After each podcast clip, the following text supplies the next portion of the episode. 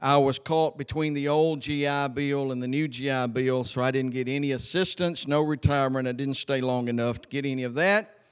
And the only educational assistance I got was money that I had put in, and all I could afford to put in over my time was $1,800. And so my wife and I come home, and I'm going to go to Mississippi State on $1,800. and I realized it wasn't working. Uh, and so I didn't know what I was going to do with the money, but I held on to it. And the last thing I thought I was going to do with it was what I ended up doing with it. And uh, we got invited to a Towncraft cookware party. Anybody know what Towncraft is? I saw one pan the other day online on eBay for $250. And uh, we went in 1980. It was going to be about, I don't know, 800 to 1000 $1,200 we went to this party, and I knew there was no reason for us to go because I wasn't going to buy. But a friend of mine that I had been witnessing to and had prayed through to the Holy Ghost and been baptized, and they invited us, new converts invited us to uh, go to this party. And so I thought, well, what's the danger of going to a party? But anytime you got money, there's danger. and uh, but I didn't go to buy. I just went to hear the spiel I'd heard, and you know they told me before I went. They said, "Man, this is." Five ply bottoms. This thing has got a, a aluminum core and it's stainless steel inside and out. You can stack food up and it's going to last a lifetime and uh, be an heirloom. You can pass it down generation to generation. Oven safe handles. And I listened to all of that and I looked at that old aluminum pan that was beat up and stained up, and I thought, you know, the tea tastes all right, cooked in here, and we made cornbread in a cast iron skillet, and uh, that's kind of the cookware we had. We didn't have stainless steel, this and that, but we went to a party. And I'll be, when the guy started with his demonstration, my eyes just got bigger and bigger. And I brought some of it. Only reason I brought only this much is because I didn't have a bigger bag.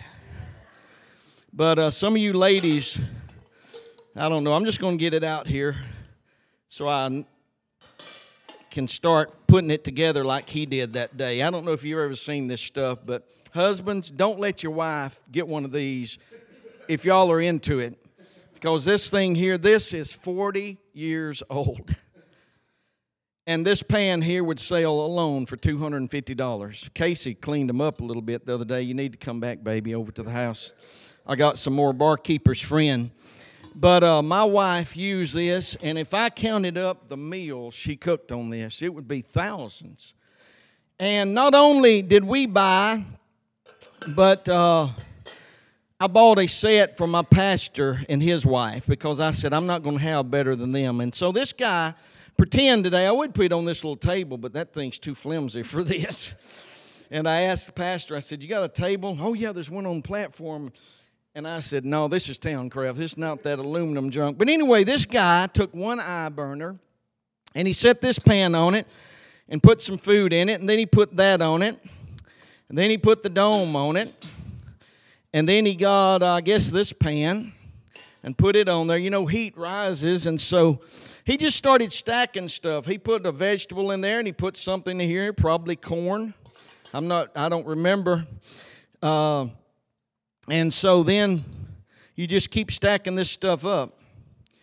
And uh, I'm not even sure I'm getting it right here, but you get on, put another dome on, and then you pull out another pan and you put it on and uh, you just stack this stuff forever. And, and he said he had seven things there. He cooked a whole meal on one eye.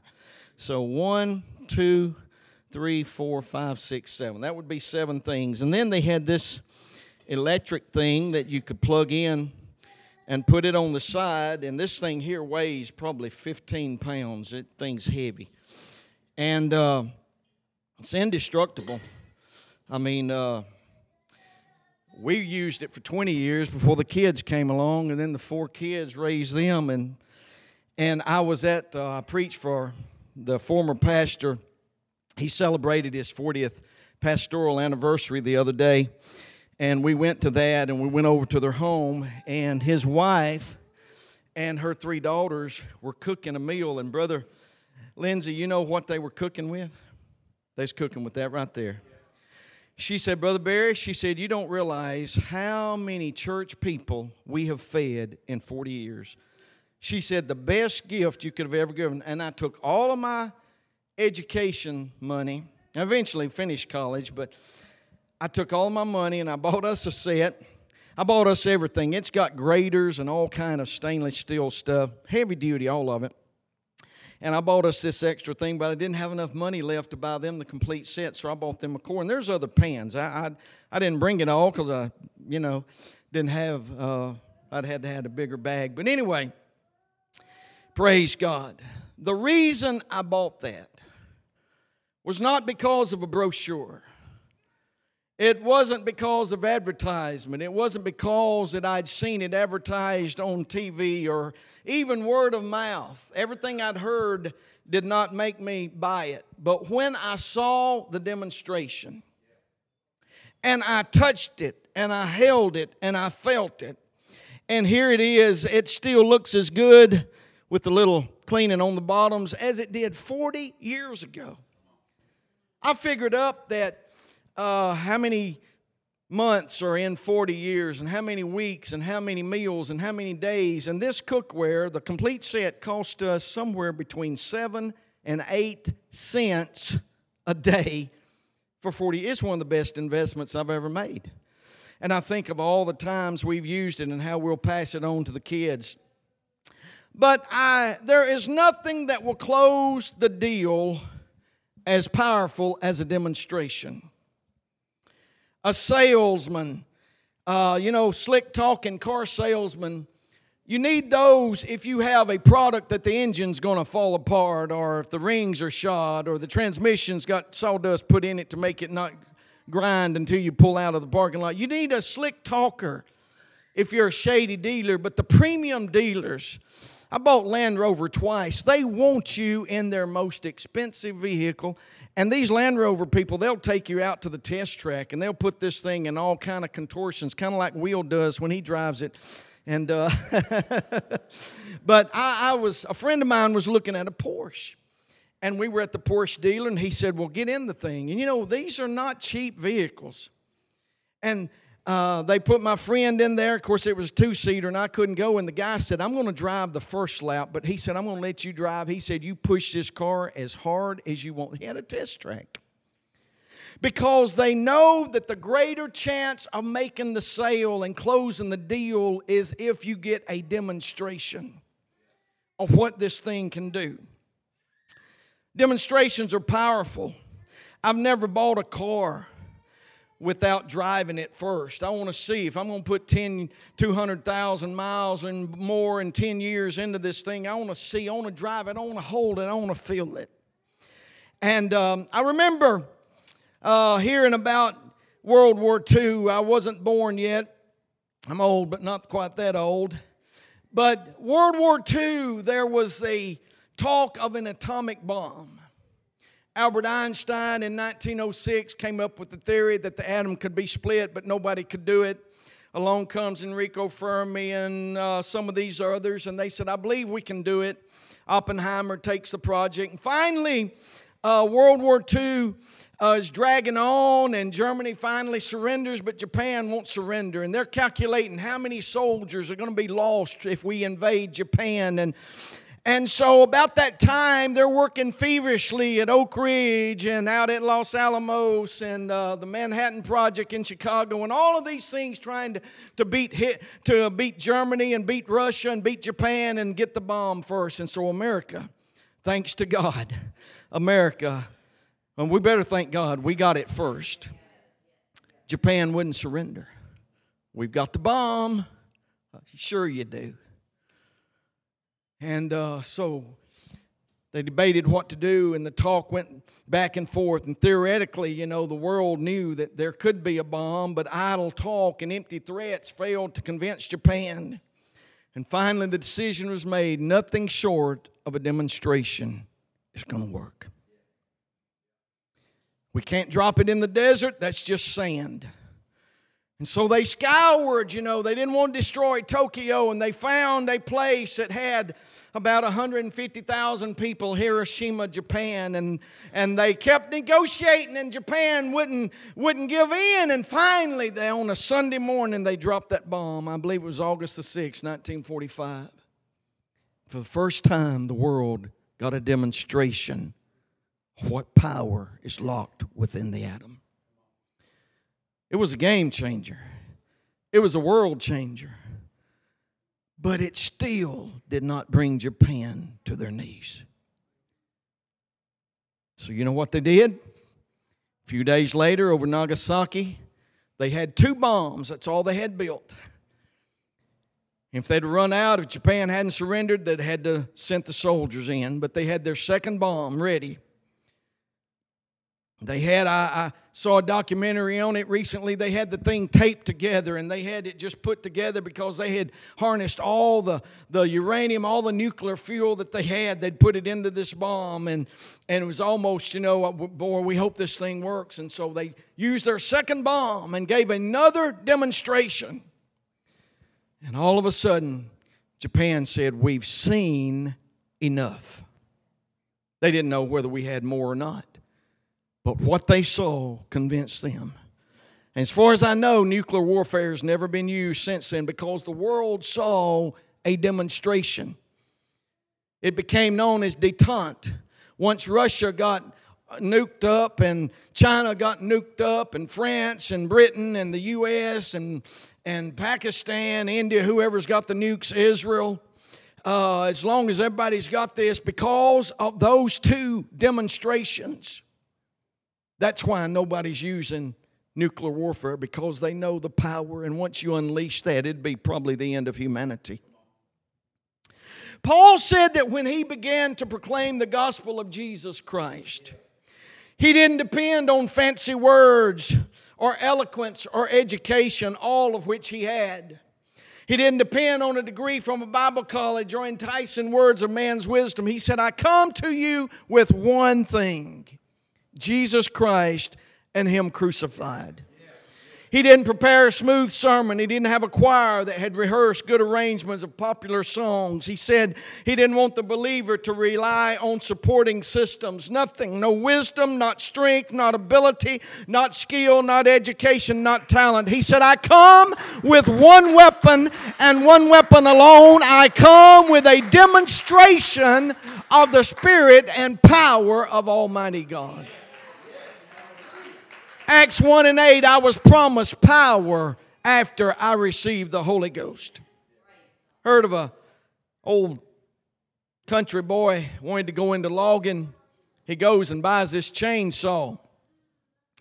And uh, he said, "There's a good one." He said, "Man, this thing's five hundred and something bucks. It's the best one I've got." He said, "You you better be right. How many cords can it cut?" And so the guy tells him, and he goes off. And old Bubba tries all week long, and he comes back puts that chainsaw up on the counter and said, I demand a refund. This thing won't cut half what you said it would. The man said, Well, let's go out back and see what's wrong with it. And they go out there and he went, Bubba said, What's that noise? Pastor, sometimes I feel like we have this book here, but we've never started the thing. We've never cranked it up. The power is in that gasoline, that internal combustion engine. You put that thing to work and let it start turning a chain, and you'll see those trees start dropping and that pulpwood truck filling up. But if you're just out there, you know, you're working yourself to death, might as well get a, a cross cut saw. You can do better than you can with something and not crank it. Paul said, I've got one weapon, I've got a demonstration of the Spirit and all of Almighty God. I'm not here with just words. He said, rather than tell you about Jesus, I'm going to show you Jesus. That your faith would not stand in the wisdom of men, but in the power of God. The church is struggling to gain a foothold among the multitude of religions, and we've relied on everything except the power of God. What method out there have we not tried? Bible studies, 12 week, 10 week, 6 week, 2 week, 1 day, 30 minutes, buses, camps, cell groups, Sunday school, dinners, tracks, billboards, outreach, giveaways, internet, marketing, customer service oriented services. We changed it from this time to this time. They now, most churches are beginning to look like nightclubs. Everybody wearing, you know, looking and no, we've dropped everything that used to be what a church was supposed to be. We've tried every shape of building. We've tried tried every venue, we've tried everything out there, and we're a non entity. We were deemed non essential just a few months ago. We've got this book. We've got something stronger than atomic power.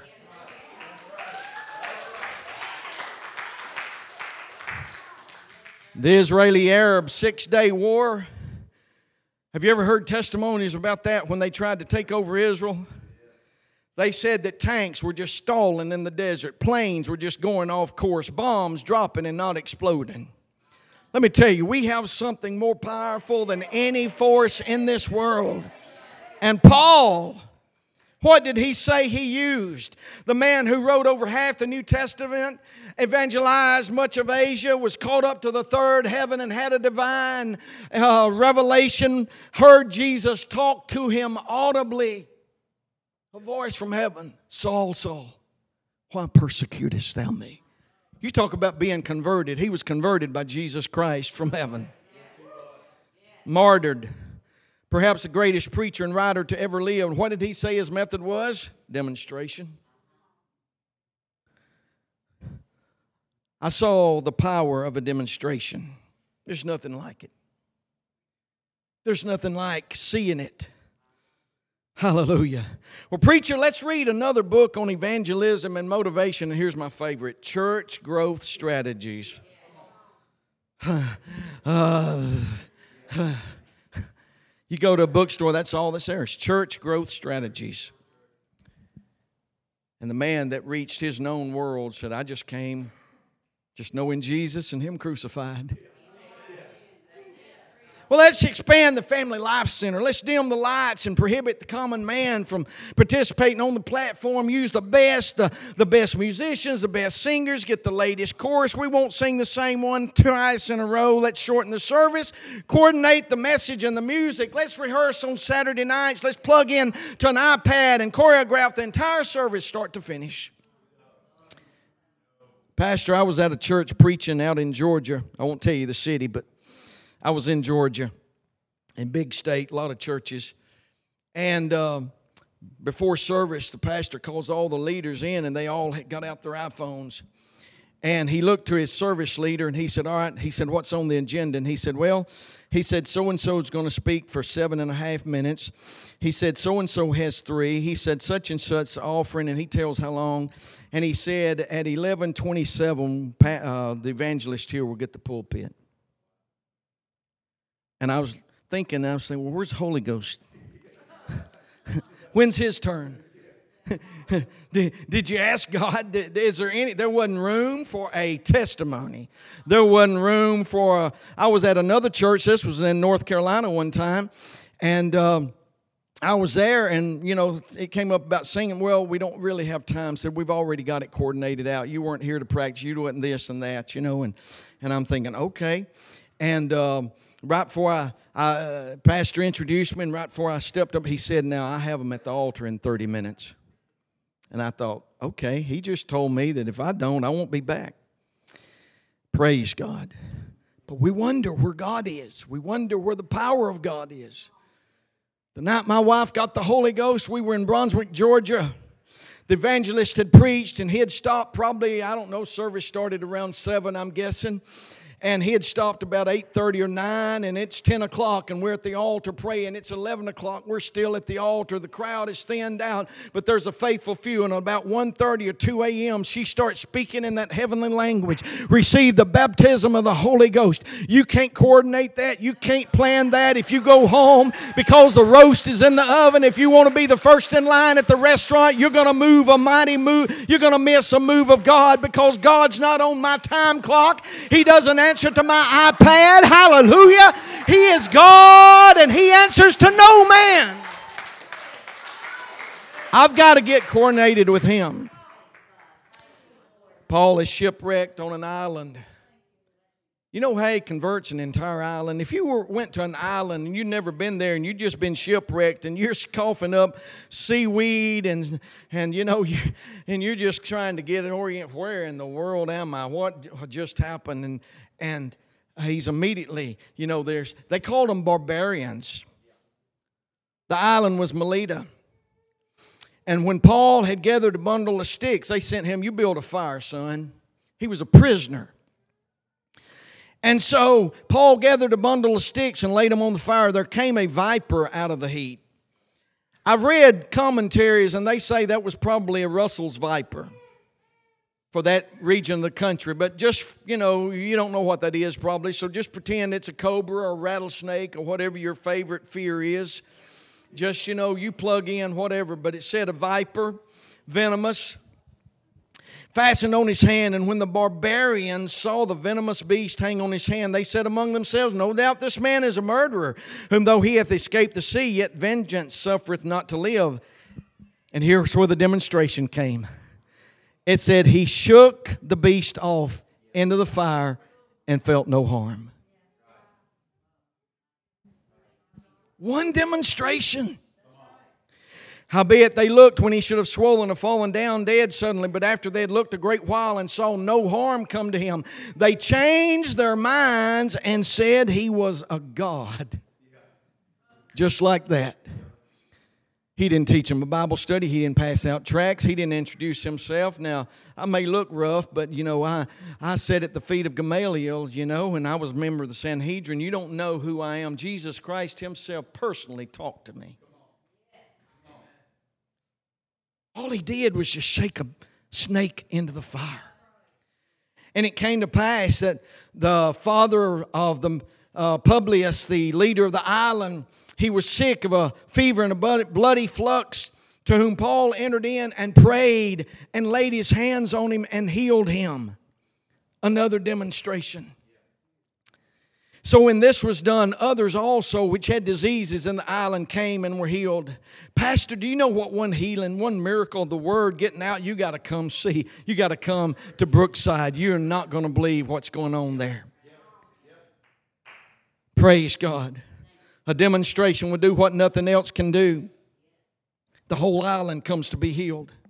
What is going to change the skeptical minds of a world with Google instant fact checking at the fingertips? This world is very skeptical. They've seen it all, they've done it all. The surgeon that took out one of the tumors from my wife's body uh, I was talking to him. He told me that he didn't think he could get it. And afterwards, I said, Did you get it? He said, Oh, yeah. He said, I got it. And I said, How much blood loss? And he said, Less than two ounces. I said, How did you accomplish that? He said, Well, he said, Actually, he said, during the surgery, I was on the computer. He said, Robotics have access to the scalpels and the forceps. And he said every time uh, the smallest capillary would bleed, he said we would instantly cauterize it. He said the precision, he said, there's no way I could have done it. He said a surgeon in Germany could have performed your wife's surgery. He said it's no longer necessary for the doctor to be in the same room. He said the precision that the instrument can get once you blow it up, he said you can see the smallest little deviation. That's the world we live in. Not only that, but it's a right and wrong, mangled and tangled and twisted world. Gender confusion. Don't know which bathroom. Boys competing with girls and crushing their skulls in. And man, look at I, how I won. Yeah, you won. You're bigger. You're stronger. We live in a world that doesn't know their right hand from their left hand. We've had preaching enough to save the world 10 times over. Billy Graham did it with preaching. I heard that he personally preached to over 1 billion people. I remember repenting. I never saw him in person, but oh, the times in the Baptist church I repented. I preached there last Sunday. The Baptist church I was raised in, they invited me. Their pastor abruptly resigned and they asked me to come preach. This year I preached in five different denominations already. I appreciate, brother. I'm not seeing differences. I'm seeing what we've got in common today. I'm seeing that we all love God. We all want to go to heaven. Hallelujah. You're a precious people called for a purpose to serve Him and love Him. But we live in a world that words aren't going to get the job done. The Egyptians were pretty advanced for their day. Their magicians and astrologers and soothsayers were not going to be easily persuaded by Moses. God tells Moses at the burning bush, He said, I want you to go down into Egypt and talk to Pharaoh. No, sir, I was there 40 years. I know what I'm up against. Tell Pharaoh, let my people go. Said he's not going to listen unless you give me a demonstration.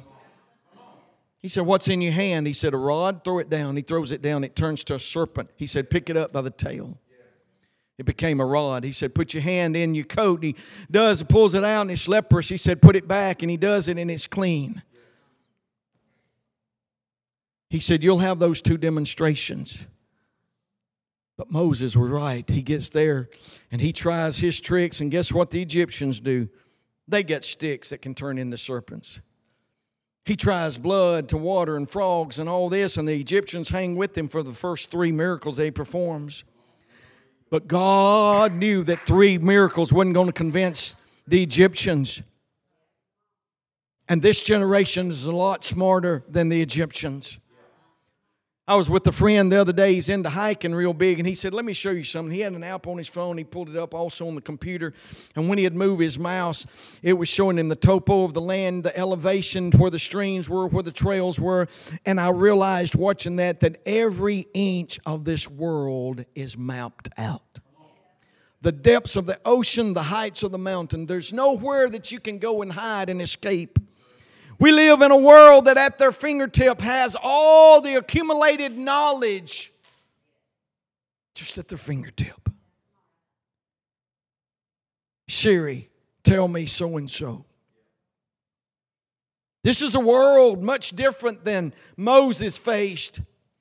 Plague four, plague five, plague six. You can call them plague or you can call them demonstration, but it was a demonstration of God's awesome power. It was hailstones. It was water turned into blood. It was darkness over all the land. It was swarms of flies and locusts, and the land was decimated. Egypt to this day has not recovered fully from the 10 plagues that God sent on them.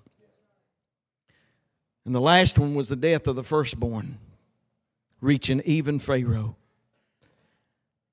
But they were so hardened that they still chased the Israelites to the Red Sea. And the Israelites, they had the law, they had the prophets. They would eventually have the sacrifices and all of that. And yet there's a day that Elijah came unto all the people and said, How long halt you between two opinions. You mean the law, teaching, all of that's not enough. The sacrifices, the Ten Commandments, the stories of the plagues, the daily rituals, the annual festivals, all the teachings from the youth up was not enough. And Elijah says to get revival with this generation, it's going to take a demonstration. How long are you going to halt between two opinions? If the Lord be God, follow him. But if Baal, then follow him. And the people answered, Not a word. And Elijah said, I even I only remain a prophet of the Lord, but Baal's prophets are 450 men. The true prophets are always going to be outnumbered and they're always going to be sitting at Jezebel's table. They're always going to do what Jezebel tells them they can do and can't do. And here's alone Elijah. He says, We're going to take a bullock, one for you and one for me. Cut it in pieces, lay it on the wood, put no fire. I'll dress the other bullock, I'll lay it on wood, and I'll put no fire under. And call on the name of your gods, I will call on the name of the Lord, and the God that answereth by fire. Oh, how we need a demonstration in this hour. What words can't do, what all of our programs are ineffective at accomplishing. Just one demonstration. One demonstration. The God that answers by fire. God answered in such a dramatic way, it brought revival for a space of time. The king had put out the word when you hear the sound of the harp, salt, psaltery, trumpet, you're going to bow to the image I've erected. It's the law. Three Hebrews had purposed in their heart, we're not bowing to anybody but God. Our knee bows to one. Thou shalt have no other gods before me. That doesn't change. Hear, O Israel, the Lord our God is one, and thou shalt love the Lord thy God with all thy heart, soul, mind, and strength. That never changes. It doesn't matter who's on the throne, who the king or potentate is, or the emperor, or the, or the pharaoh, or what they say. My knee can only bow to Jesus Christ. At the name of Jesus, every knee shall bow. Shadrach, Meshach, and Abednego said, We're not bowing, sir. He said, All right. He said, oh, We're going to have a demonstration of what happens when you don't bow to me. Boys, go heat the fire up. It got so hot it burned up the ones putting the wood in. They put the coal on it. They poured gasoline, kerosene. They threw dynamite in there. They got that thing seven times hotter. We're going to have a demonstration. We're going to barbecue us some religious people today.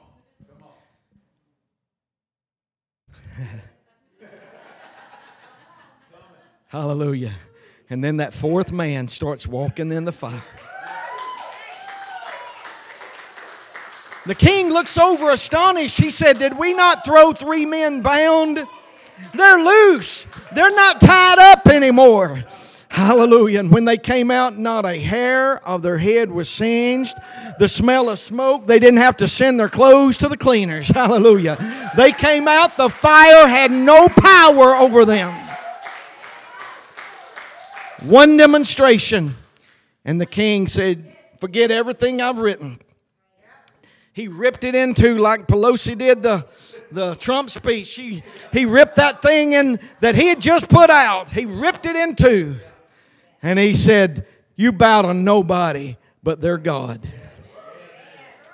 Daniel, you can't pray for 30 days. They wrote a law just for you. They targeted one person with their law. They're going to show you. You're getting backed in the corner, old buddy. What are you going to do? He gets up that morning, he throws open those shutters. Hello out there! God, it's me. Daniel, in case you're listening. He opened those windows and he prayed just like he had any other day. They had him now. They bring him in there, they throw him before the king. Sir, did you not say it's time to make a demonstration out of him? You'll whip everybody into shape. All you got to do is throw him in the lion's den. He didn't want to do it, but he did. And you know the story. The demonstration was that God has more power than the lions. God has more power than the fire. In closing, musicians, if you want to come, Acts chapter 3, Peter and John went up together to the temple at the hour of prayer, being the ninth hour, and a certain man lame from his mother's womb, was carried, whom they laid daily at the gate of the temple, called Beautiful, to ask alms. Who, seeing Peter and John about to go in the temple, asked alms. And Peter, fastening his eyes with John, said, Look on us. And he gave heed, expecting to receive something. Then Peter said, Silver and gold have I none, but I'm fixing to show you a demonstration.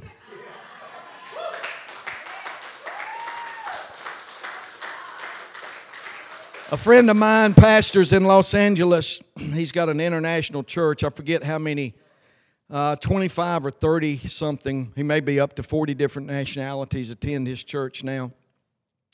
and he invited me to come out and he's got a phd the pastor does and so i knew there's nothing i can say these people haven't heard eloquent wise he's had every known evangelist big time people prophets apostles you name it whatever title you want to put he's had them preach for him and he's in los angeles so you know he's in a high high profile area and everything he does has to be kind of first class to match those people out there and he does everything first rate and he asked me to come preach and uh, he said, Well, how long do you think you'll need? And I said, Well, I think I need two weeks. And he said, Well, we'll do two weekends. We'll book it with two weekends, bookend it, and preach in the middle. So I figured up I had six or seven times I was going to preach. And I thought, Now, what am I going to preach out there? And God had been using me in demonstrative ways, just people being healed and different things. And I thought to myself, you know what? I'm going to tailor my messages around letting God show up. I can't wow these people. There's nothing they haven't heard, nothing they haven't seen. But I wonder how long since they've seen a demonstration. And I show up, we fly in on a Wednesday. Wasn't expecting to preach Wednesday night, and he just abruptly, he said, uh, he said, Can you preach tonight since you got in early? And I said, Sure. And so he said, Preach. And so I had about two hours to get ready and get over to the church and all. And I just I bumped everything up. I only had a few messages prepared, and uh, but I had some others kind of on standby. So I just bumped everything up, and I just went on a Wednesday night. I didn't know I'd never been there. I didn't know what to expect. And I just, before service even started, I just started walking around looking for people that were sick, laying hands on them. And God began touching them before the music started, before the announcements were made, before everybody was in place. God just started doing things. I ended up, I was supposed to preach six or seven times. I ended up preaching 13 times. They had me preach on the street, they had me preach at a Bible study. One person that they had gotten healed, they said, Come pray for my mother and dad. I just went to their home. They took us out to eat to kind of celebrate them being healed and went by. And God healed a man of Parkinson's. It wasn't even a scheduled service, it's just, would you come by my house on your way back to your room? A demonstration does what nothing else can do. Praise God. Um, before they sing, I want to leave you. I want to finish this story about Peter and John. You know the story. They were called before the people saw him walking, leaping, praising God. In the name of Jesus Christ of Nazareth, rise up and walk. Silver and gold I don't have. And it so impacted the people, it said they were filled with wonder and amazement. Chapter 4 of Acts starts off, they spake to the people, the priests, the captains, the Sadducees, and all these people grieved that they taught and preached through Jesus the resurrection of the dead. Howbeit, many of them which heard the word believed, and the number of the men was about five thousand. One demonstration. One lame man leaping at the name of Jesus not only affected and won 5,000 converts, it shut up the mouths of the rulers and it said, Behold, and the man which was healed standing with them, they could say nothing against it. Praise God.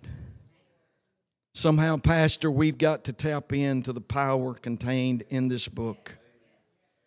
I think we're running out of time. I think the day is far spent. I think the night's at hand. I think darkness is encroaching like never before. Who knows how much longer we're going to have liberty? We may all be accused like Tony Spell was. We may be meeting. They shut it down once. What if they did it again? What if they put the edict out tomorrow? No more open assembly.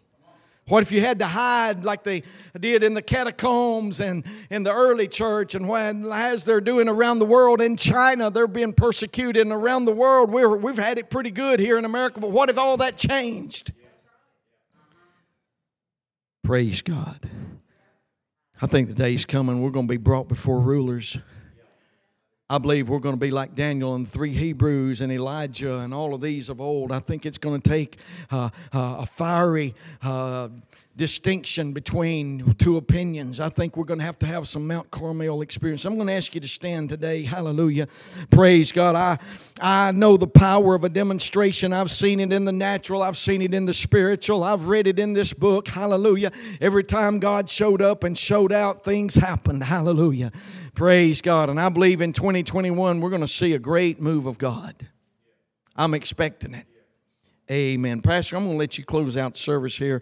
But I think anybody that wants healing, anybody that wants the baptism of the Holy Ghost, anybody that wants to repent, you can't go to heaven without repenting. Now, you can go to heaven sick, but why stay sick if you don't have to? If it's available, come up and try God out. Just say, Lord, I believe, help thou mine unbelief. I believe there's no restraints with God. We don't need the right venue. We don't need the right day to come along. We don't need the right song to be sung. All of that might be conducive, and there's nothing wrong with trying to make it as, as convenient for God. But let me tell you, David showed up with nothing but his slingshot, and he found some stones to go along with them, and he took down the biggest giant of his day. You have everything needed. Hallelujah. Silver and gold have I none, but such as I have give I thee in the name of Jesus Christ of Nazareth. We have a name name. And there's power in that name. Praise God. I'm going to ask you to just come around. If you're sick in your body, we're going to anoint you, pray for you. Yes. Amen.